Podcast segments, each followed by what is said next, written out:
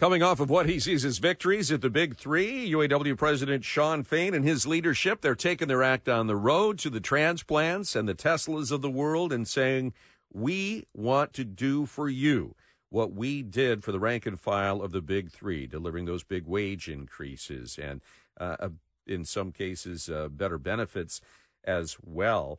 Uh, UAW.org forward slash join is the website that they will be promoting uh, in the havens around plants for Toyota, Honda, Hyundai, uh, BMW, Mercedes Benz, and others to try to get a foothold there. What are the prospects for this? Is this good timing? We uh, bring in professor in the Department of Management and Information Systems at the Mike Ilitch School of Business at Wayne State University, Professor Marick Masters. Professor Masters, good morning. Good morning. Thanks for having me this morning. Putting this into historical context, we have heard this before from the UAW that they want to unionize these these transplants. Uh, in terms of his timing, how's he doing? Does he well, is I, is this the most effective time for him to make this this message? I actually the only time for him to really launch this new massive campaign. It's on the heels of record contracts resulting from record profits. Approval of unions is at record high levels, and you have a favorable president and the National Labor Relations Board, which has shown growing interest in liberalizing how they recognize unions on a voluntary basis and monitor the activities of companies uh, to recognize unions if companies violate the National Labor Relations Act. Professor uh, Shawn Fain said thousands of uh, non-union workers have contacted the UAW and asked to join the uh, organization, and they said uh, Toyota's uh, 7,800 worker assembly complex in Georgetown, Kentucky, uh, is among the factories that have the strongest interest in being in the union. Why is their interest so strong? Well, I think that it probably is a result of the management situation there. There are workers that may feel that they don't have a voice, that they don't have an opportunity to influence decisions with regard to pay, scheduling, et cetera. It's not so much what the companies do that is relevant as to how they do it, although both are relevant. But uh, if you don't have a voice, you're really at the whim of management. And I think what the UAW showed in this recent effort is that you can influence management in, in its decision making to a far greater extent than you can in a non union situation. Professor Masters, Tesla employees have attempted to unionize the company before it didn't work. What would be different now? Well, the time is different. I think the approach that the UAW is going to take is going to be different. I think the UAW in the past has relied on what I like to call a helicopter approach. It's flown in, it's dropped off its organizers and tried to organize from the top down. I think this is more a grassroots bottom up effort to organize that is more responsive to workers in keeping with the effort of the UAW leadership to make its union more member based and interested in raising the economic welfare of the working class in general. You say that support for unions is a, it is a historic high and, and modern day high. Um, but is it as well received geographically in the areas where these plants are located, which are in many cases very strong right to work states. And we also see that these, these transplants are not standing pat. They're offering these workers the wages that in many cases UAW workers are getting or close to them without the, the hassle of organizing or paying union dues. Well, I said it was the best chance they probably had, but I didn't say it was a good chance. Okay. Well, then, let, let, me ask you, what are the prospects?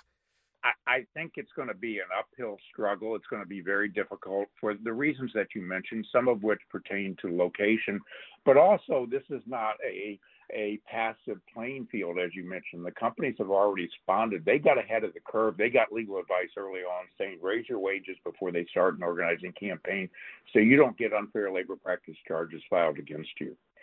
Uh, and they did that, and they're also probably doing a lot of other things on the ground to address what they consider to be concerns of workers so that they can keep the union at bay. One thing we can take uh, for granted in American business is that it will oppose union organizing efforts aggressively. and that they will bring to bear all the resources that they possibly can muster to resist this campaign. And I would expect them to be very adept. And so when the union announces campaign like this, it opens itself up to criticism.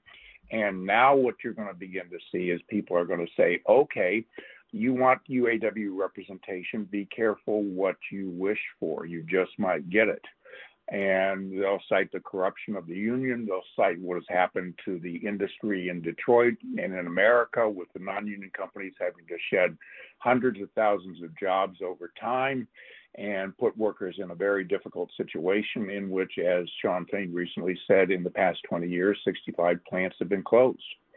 Uh, Professor uh, Elon Musk uh, was asked about the UAW's aims uh, yesterday, and he says if Tesla gets unionized, it'll be because we deserve it and we failed in some way?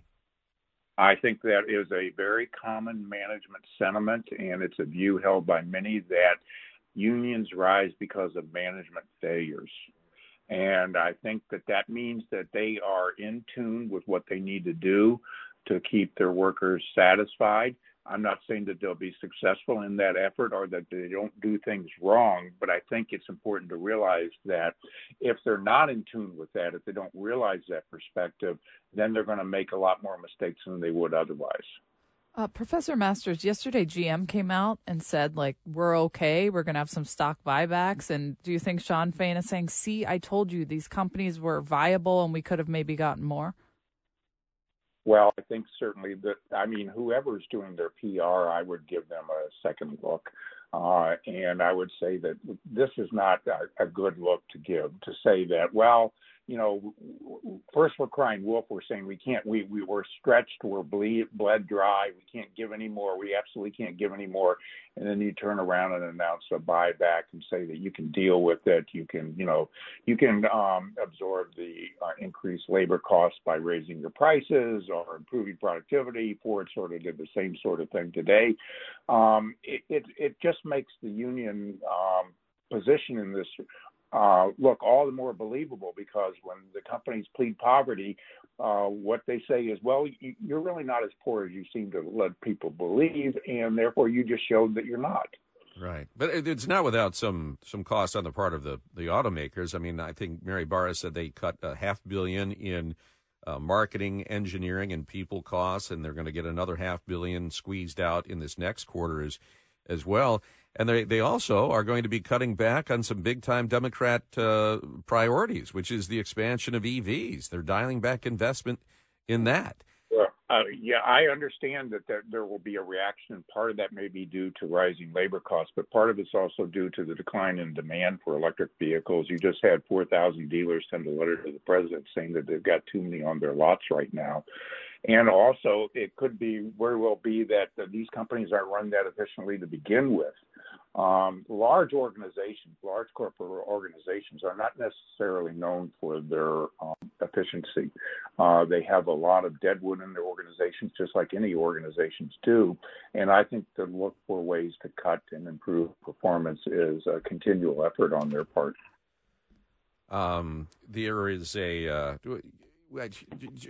just one second, Lloyd. I mean, excuse me, Nick. What was the what was the push on uh, on Ford that we just heard?